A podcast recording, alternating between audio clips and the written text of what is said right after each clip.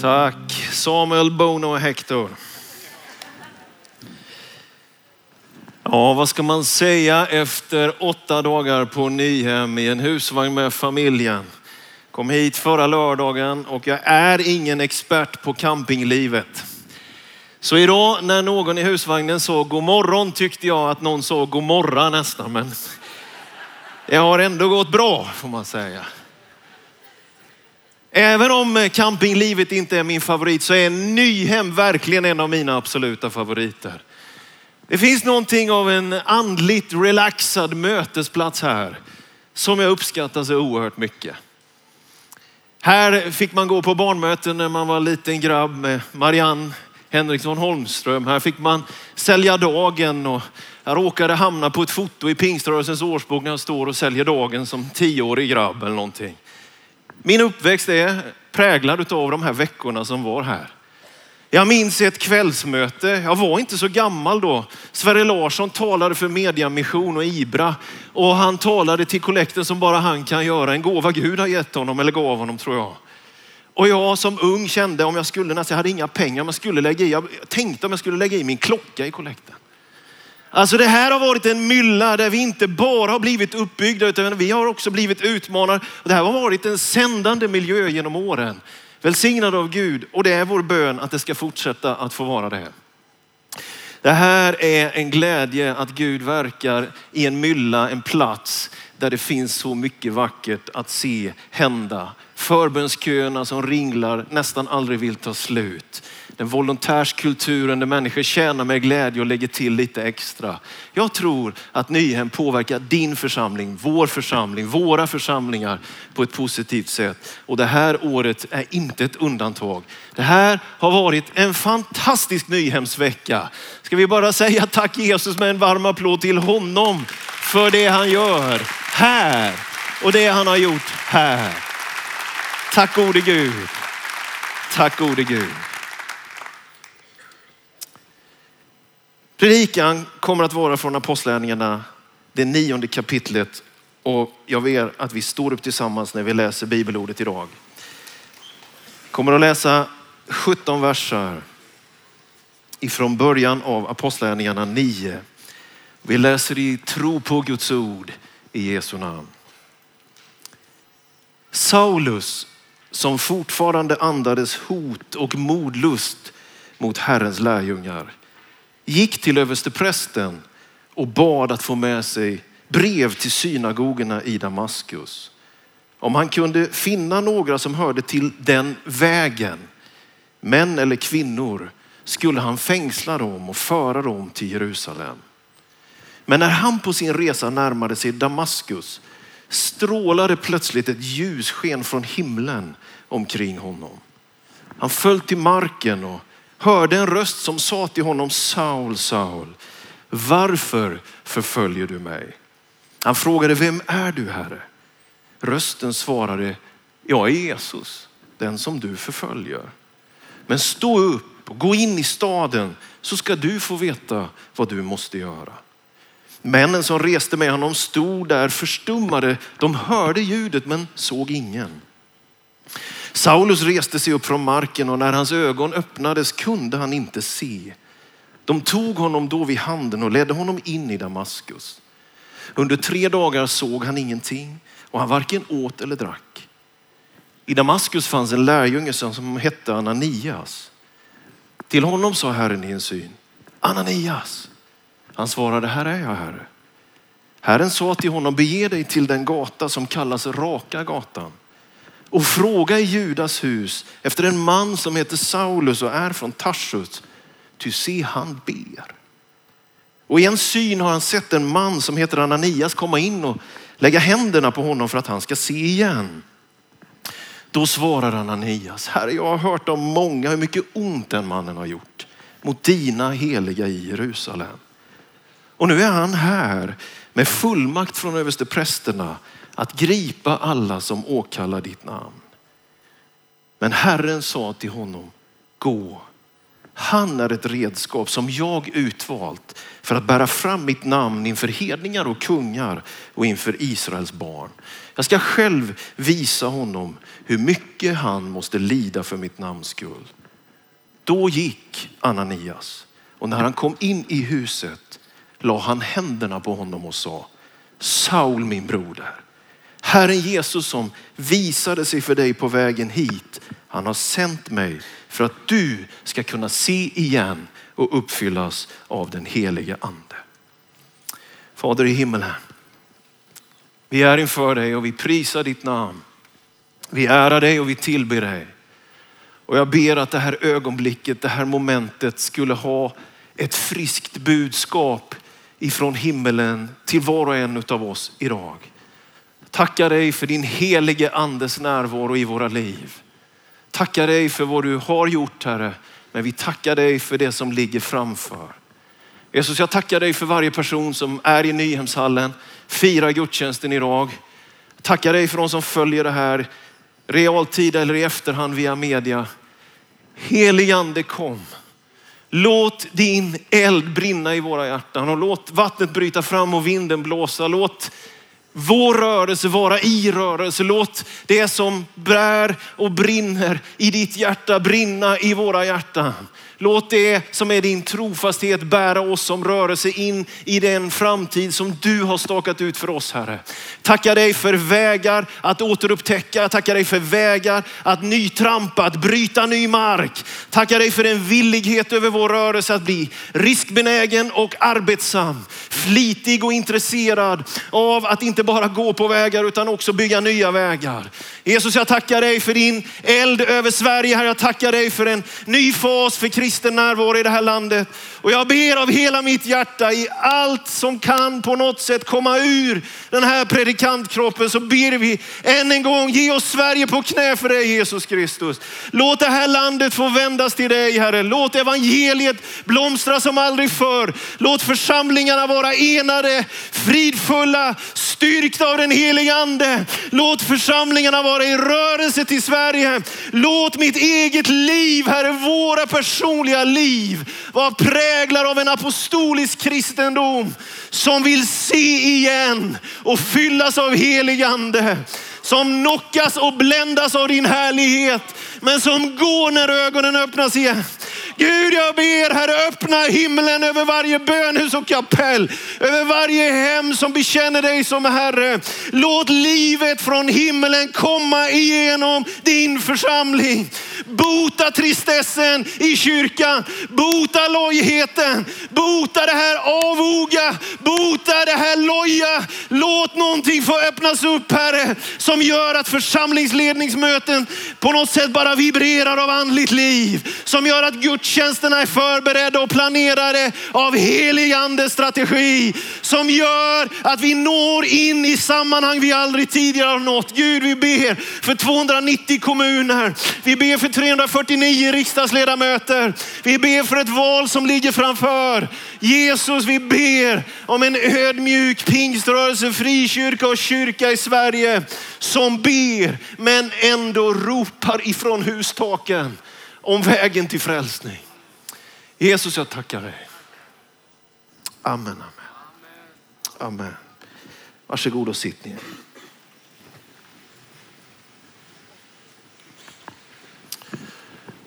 Det är ju såklart oerhört mycket som är fascinerande med den kristna tron. Ett av de fascinerande perspektiven tycker jag är begreppet vägen. I texten som vi läste så är det den hårdföre, teologiskt militante, judiske försvararen Saulus som letar efter dem som följer den där vägen. Det är någonting med vår kristna tro som alltid har definierats av rörelse mer än institution som har definierats utav ett folk på väg mer än ett folk som bygger sitt egna hus. Det verkar som att de tidiga kristna, det var ju i Antiochia man först kallas just kristen. Det verkar som att de föredrog att bli kallade för vägens folk. De som tillhör vägen. Jag tänker att det är någonting fascinerande att vår tros upphovsman och fullkomnare, den kristna trons herre, Martin Luthers Kern und Stern, kärnan och stjärnan, Jesus Kristus, inte bara pekar ut en väg, inte bara visar en väg, utan är en väg. I Johannes 14 och 6 har vi den här klassiska vägledningen till Thomas och lärjungarna. Där Jesus säger att ingen kan komma till Fadern utom genom mig. Han säger att jag går bort för att bereda rum för er i min faders hus. Och han säger också där i den sjätte versen, jag är vägen, sanningen och livet. Att vara kristen innebär inte att något sitter fast. Det innebär att ditt liv har en progressiv, dynamisk framtidsmöjlighet. Det finns någonting som är upptrampat av någon annan. Något av ett spår att följa i. Jesus Kristus vet vägen, går vägen, visar vägen och är vägen. Lovat vara Herrens namn. Det är vår glädje. I den här delen av apostlagärningarna så börjar det ske ett slags skifte i Lukas beskrivningar. Det går lite mer ifrån Petrus till Paulus. Det går lite mer ifrån den judiska miljön till medelhavsområdet och den hedniska, hellenistiska, grekiska, icke-judiska miljön. Betoningen i apostlagärningarna är också en rörelse. Vi säger ibland att apostlagärningarnas sista kapitel, det är det vi håller på att skriva just nu. Bono säger om låten Where the streets have no name. Det känns som jag inte skrivit den riktigt klar.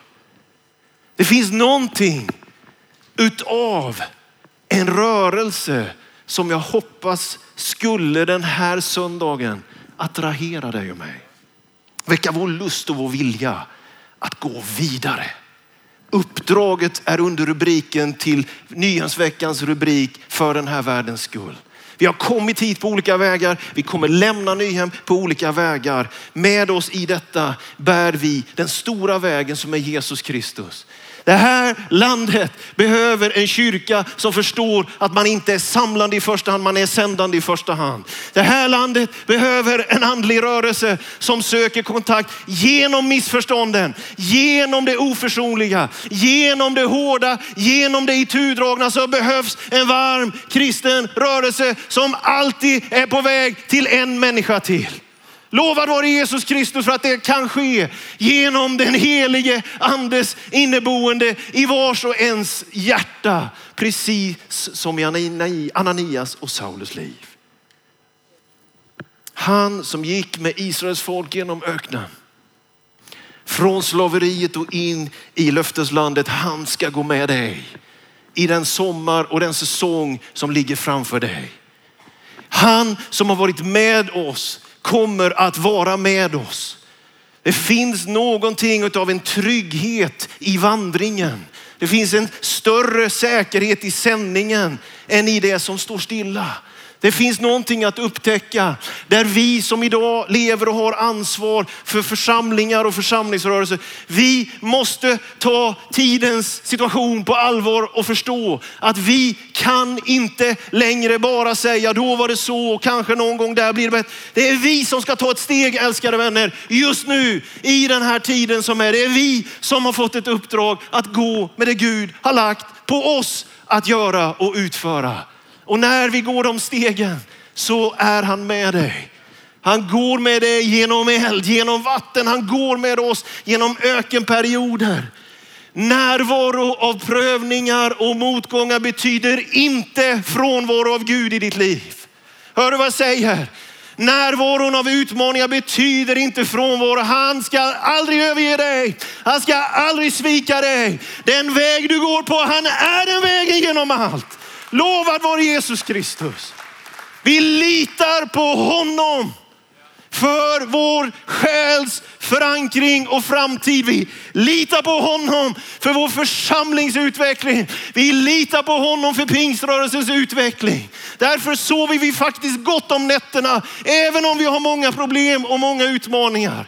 Jag säger inte att det är enkelt allting, men det finns en sån oerhörd vila i denna vetskap om att de steg vi tar är i harmoni med någon som inte kickar ut oss och lämnar oss därhän och så får vi se hur det går. Utan han är med oss. Han går före, bredvid, under. Han överskyler oss och han täcker oss. Lovad vare Jesus Kristus. Här finns en nitisk religiös företrädare med de höga ämbetena med fullmakten nästan i sin person och kanske något brev med sig också. Person som hatar den kristna vägen. Som rasar av modlust och som vill ta sin, sitt pris. Och så möter Gud honom där på vägen. Jag tror, jag vet inte om jag profeterar, men jag tror vi kommer att få se ett antal Saulus uppgörelser på vägen till Damaskus i det svenska samhället. Jag kommer inte vara förvånad när ledande politiker bara hör av sig på Twitter och säger det har hänt något i natt. Jag har aldrig varit med om det förut. Jag kommer inte vara förvånad när ledande artister och musiker, företagsledare på något sätt kliver ur sin liksom fas av att bygga sitt eget och vara en me-form och sitt varumärke och bara på något sätt ta av sig hatten och säga Jesus Kristus är Herre. Jag är inte förvånad. Jag tror att det ligger framför oss en tid av karismatiska uppenbarelser även i detta hårda land. Av ateism präglat så kommer Gud att röra vid dem vi knappt har ett uns av tro för att han ska röra. Tror du det är möjligt? Halleluja! Det ska ske. Det ska ske.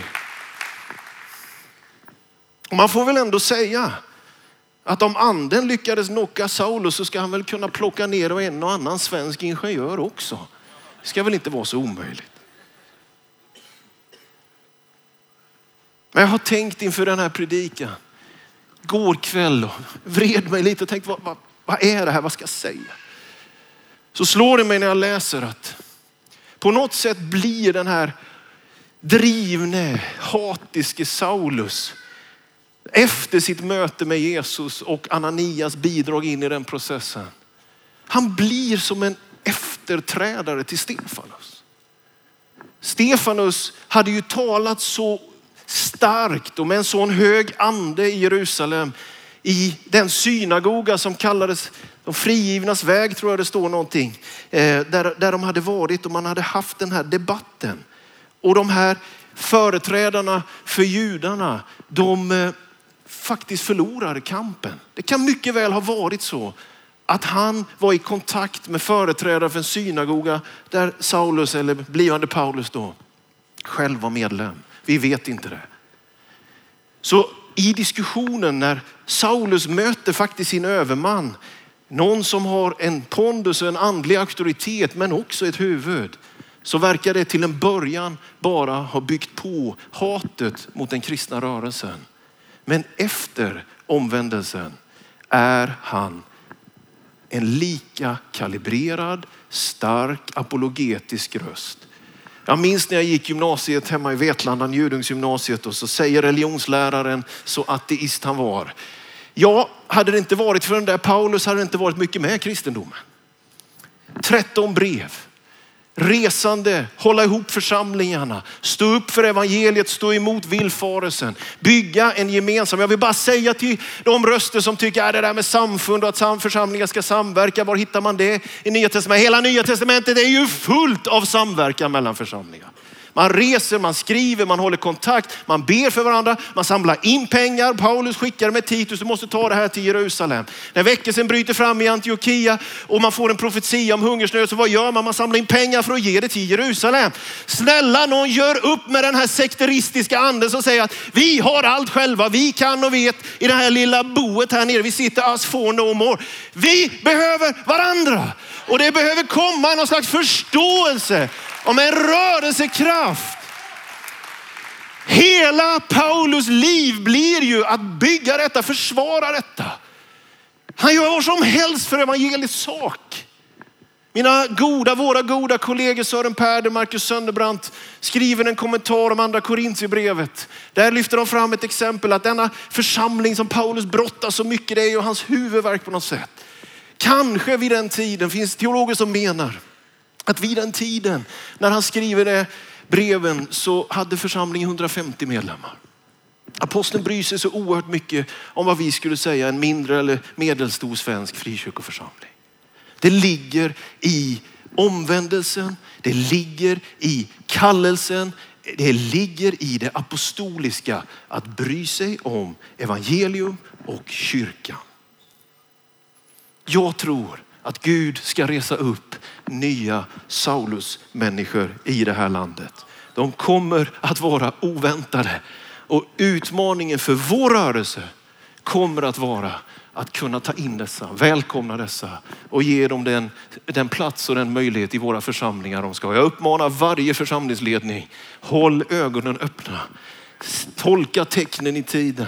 Oväntade människor kommer att komma och de kommer att bli spjutspetsar in i den tid som nu ligger framför. Det är någonting som jag tror är fullt möjligt. En blind Saulus tar sig in till Raka gatan, till Judas hus i Damaskus. Samtidigt finns det en annan lärjunge, en Ananias. Jag älskar alltid älskat berättelsen i Apostlagärningarna 9 om denne Ananias. From, bedjande, en människa som älskar Gud och församlingen. Det där guldet som finns. Jag tänker att alla ni som är här, ni är sådana. Som inte hänger på och kollar på och kräver av alla andra utan som själva är med. Som har burit församlingarna kanske i årtionden. Jag tänker att guldet i pingströrelsen det är Ananias själarna. Jag tänker att det finns en sån välsignelse över att få vara en Ananias. En människa som är noggrann i sitt hjärta men som också är öppen för andens impulser. Herren kommer inte bara till Saulus i det dramatiska mötet på väg in i Damaskus. Han väcker en Ananias i en syn och säger bara till honom, Ananias! Och så får han uppdraget att bege sig till den gata som kallas Raka gatan. Fråga Judas hus efter en man som heter Saulus och är från Trashus. Ty se, han ber. Vet, vi behöver komma till ett läge där vi tolkar och kopplar med alla de människor. Om pingströrelsen i Sverige idag har 86-87 000 medlemmar. Hur många hundratusen människor finns det inte utöver det som ber till Gud? Hur många skulle inte säga som Astrid Lindgren? Jag vet inte om jag tror på Gud, men jag ber till honom varje dag. Alltså det behövs ett Ananias-tänkande, en öppenhet för andens kreativa impulser. Att du och jag fångar upp att i vår trappuppgång, i vårt bostadsområde, i vår vänkrets på Facebook finns det de som ber. Och jag tänker att det ligger en stor del av vår möjliga tillväxt att anden får leda oss till de som redan ber. Det är någonting som ligger framför och som vi behöver fångas utav. Gud andas fortfarande detta andetag. Gud låter Ananias få en blick för det som den just nu förblindade Saulus inte riktigt såg. Tänk ändå vad Gud är god. Tänk ändå att han har gett oss församlingen. När den ene är förblindad så ser den andra. När en församlingsledare inget begriper så begriper den andra någonting. Och när jag är svag så är församlingen stark. Jag har varit föreståndare för Pingstkyrkan i Västerås många, eh, många gånger. Jag, jag har varit föreståndare för Pingstkyrkan i Västerås i 12 år. Första maj var det 12 år. En församling jag älskar. Det har hänt att jag har gått dit på söndag förmiddagar och, och varit förtvivlad. Före mötena. Någon gång efter också. Det har hänt att jag inte alltid har vetat vad tar det här vägen, vad blir det? Och så mycket egna funderingar och så mycket svaghet i min karaktär. Så mycket frustration ibland. Men vet du vad som har hänt gång efter gång? Gång efter gång så har församlingen varit stark när jag har varit svag. Så har församlingen varit bedjande när jag har varit frågande. Och jag tänker att om vi skulle vara varandras systrar och bröder, också i den tid som ligger framför, så kommer vi att orka med. När du är svag, då är vi starka. När vi är svaga, då är du stark. Det är det som är församling, älskade vänner. Älska församlingen. Hedra församlingstanken. Lev församlingslivet. Jag är så trött på det här. Att vi har någon slags lista av om det borde hit och det. Jag är trött på diskussioner. Jag tror att Gud den här nyhetsveckan har satt punkt på en del av våra uppfattningar för att föra oss in i övertygelser som på riktigt ska förändra det här landet. Slut på onödiga diskussioner för att föra Guds folk in på de arenor där vi verkligen behövs. Utsattheten, ensamheten, förvillelsen, förvirringen, Rädslan som finns i samhället, Guds församling måste vara en annan kraft än hatets kraft. Guds församling måste låta sig definieras av honom som älskar henne, Jesus Kristus själv. Så Ananias han till slut, fast han är rädd, fast han är tvekande, frågar Gud, jag har hört hur mycket han förföljer. Ska jag möta min egen död typ? Vad händer med mig? Han kände säkert till berättelsen om Stefanus. Men det är som att, om jag inte gör våld på texten så tolkar jag det som att när han får från Herren ändå det här, se han ber. Och sen när han har ställt sina frågor så säger Herren till honom bara, gå. Och någonstans finns det i den här avslutningsgudstjänsten de två bokstäverna till dig och mig tror jag. Någonstans är det det jag hör av anden. Gå. Gå på de vägar du har gått förut och gå på de vägar du inte har gått på förut. Har du kommit in på en återvändsgränd så vänd om och gå tillbaka. Och även dina dåliga erfarenheter kommer att på något sätt omvandlas till goda erfarenheter för du lär dig någonting och så kan du gå vidare. Gud säger till våra församlingar och till mig, gå Daniel, gå bara. Gå på mitt ord, gå på mina löften. När Petrus går på vatten så är det ju inte någon slags molekylblandning av H2 och några pelare av is som sticker upp i Genesarets sjö. Man har hört de mest fantastiska berättelser om Petrus vandring på Genesarets sjö. Han går ju på Jesu ord. Det är det som bär. Det är det som kommer bära oss också. Det fanns en väg för Saulus, det fanns en väg för Ananias, det finns en väg för dig, det finns en väg för mig. Saulus såg en syn och Ananias såg en syn. Jag tror att kyrkans framtid i Sverige, såklart i vår egen rörelse hoppas jag verkligen, men även i hela kyrkan. Jag tror att den är karismatisk.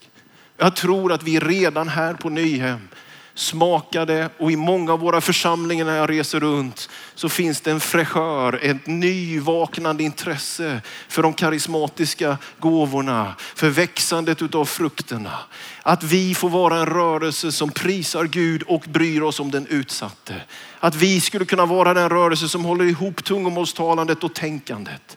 Som håller ihop hänförelsen inför Gud och de sociala utmaningarna i samhället. Jag tror att kyrkans framtid är karismatisk och den är diakonal. Jag tror att den är andefylld och den är tjänande.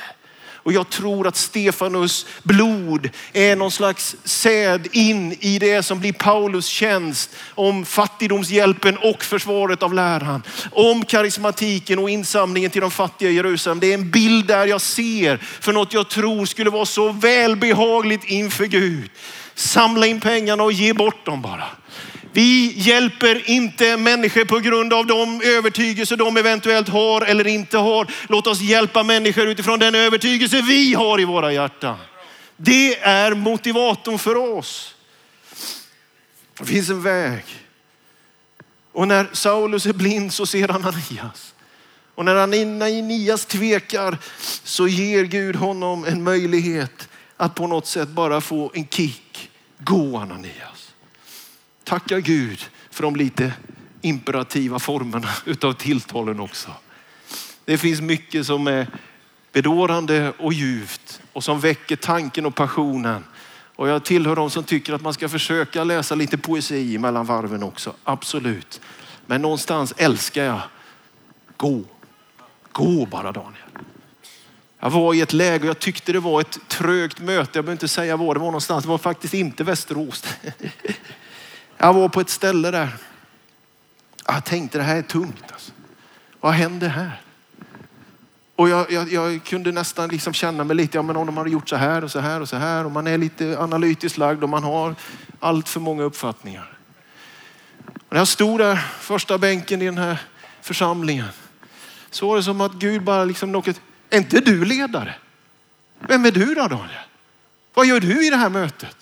Jag trodde du var, det var som att Gud bara ville dra till mig lite grann.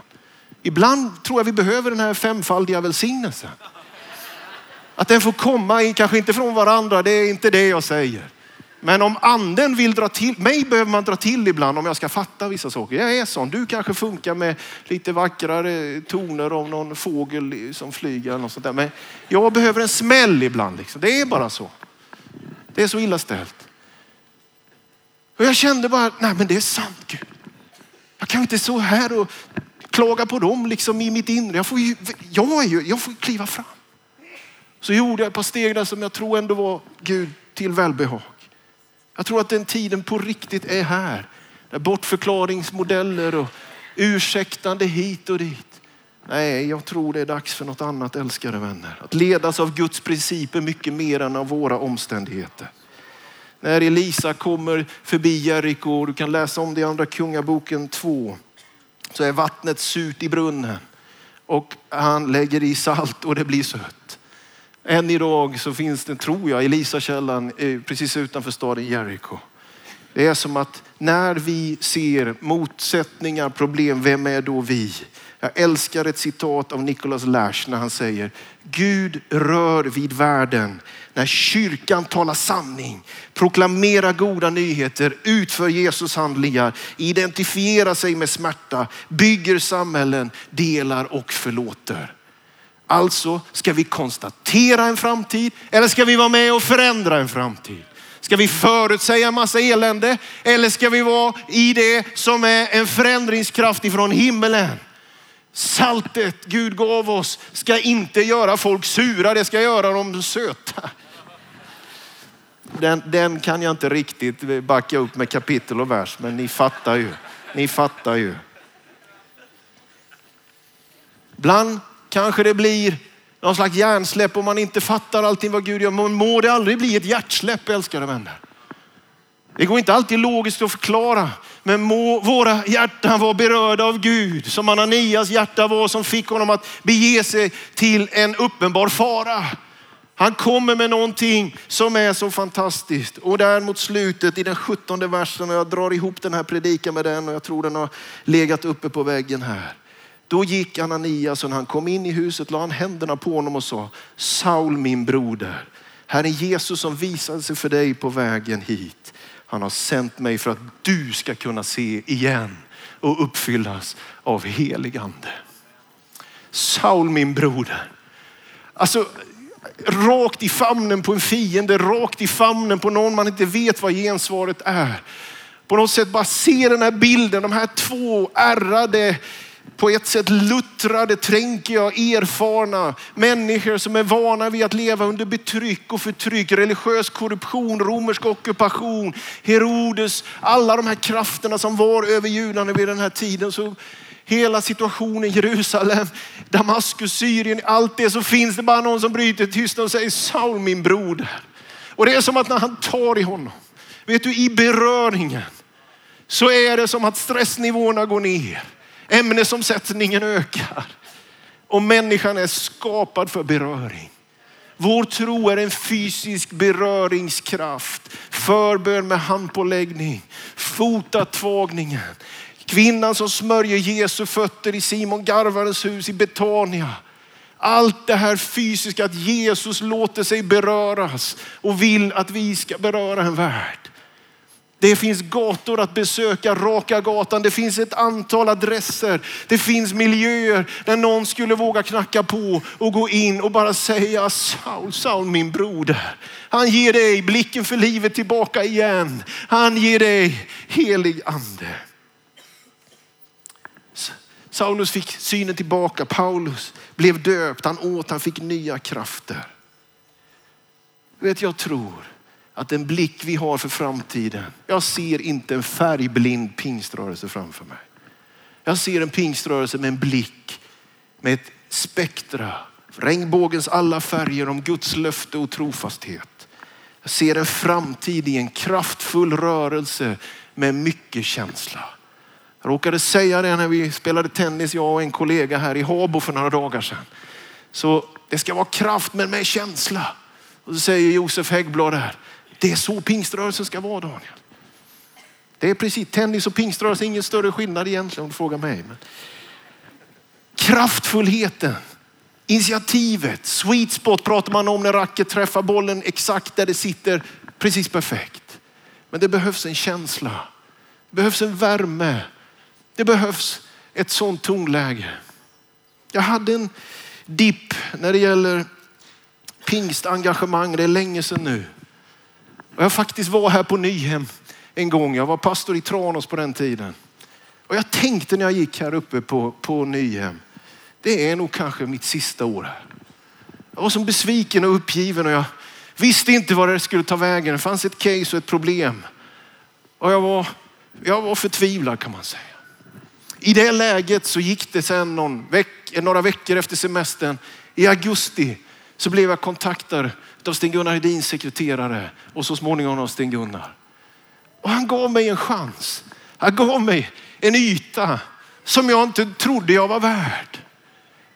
Jag tänkte att nej, det han vet om den här frågan, det var en missionssak som vi jobbade med och den var väldigt komplicerad och jag var uppgiven. Men det Sten-Gunnar gjorde i augusti för, vad är det, det måste ju vara 17-18 år sedan. Han blev någon slags Ananias för mig. Det är en stor anledning till att jag faktiskt står här idag. Så de här berörande mötena, de här tillfällena när man vågar satsa på någon och man vet inte riktigt var det slutar. Man vet inte var det tar vägen. Jag tänker, där finns vår tillväxt, där finns vår möjlighet. I det enskilda mötet. Gå på de vägar du inte har gått förut. Vi tillhör ett rike där gatuadress inte betyder någonting. Vi tillhör ett rike where the streets have no name. Vi är på väg mot ett himmelrike som redan nu måste få symboliseras och praktiseras i vårt bemötande, i vår tjänst för honom. Ska vi stå upp över hela Nyhemshallen och Samuel och hans gäng kommer fram här. Så vill jag avsluta med att läsa ifrån Jesaja 43. Och så är det min bön att det här skulle förlösa en längtan och en vilja att gå till raka gatan, att gå till adresser du inte har besökt. Att se att nya vägar kan trappas upp för evangelium och att du och jag hör ordet gå. Jesaja 43 från den 15 versen. Jag är Herren, er helige, Israels skapare, er konung. Så säger Herren, han som gjorde en väg i havet, en stig i väldiga vatten. Han som förde vagnar och hästar dit ut, en mäktig krigshär. Där blev de liggande. De reser sig aldrig mer. De utplånades, de släcktes som en veke. Men tänk inte på det som har hänt. Bry er inte om det som förr har varit. Se, jag gör något nytt. Redan nu visar det sig. Märker ni det inte? Jag ska göra en väg i vildmarken och strömmar i öken. Halleluja! Lovad vare Jesus Kristus. Herren är här. Genom sin helige ande.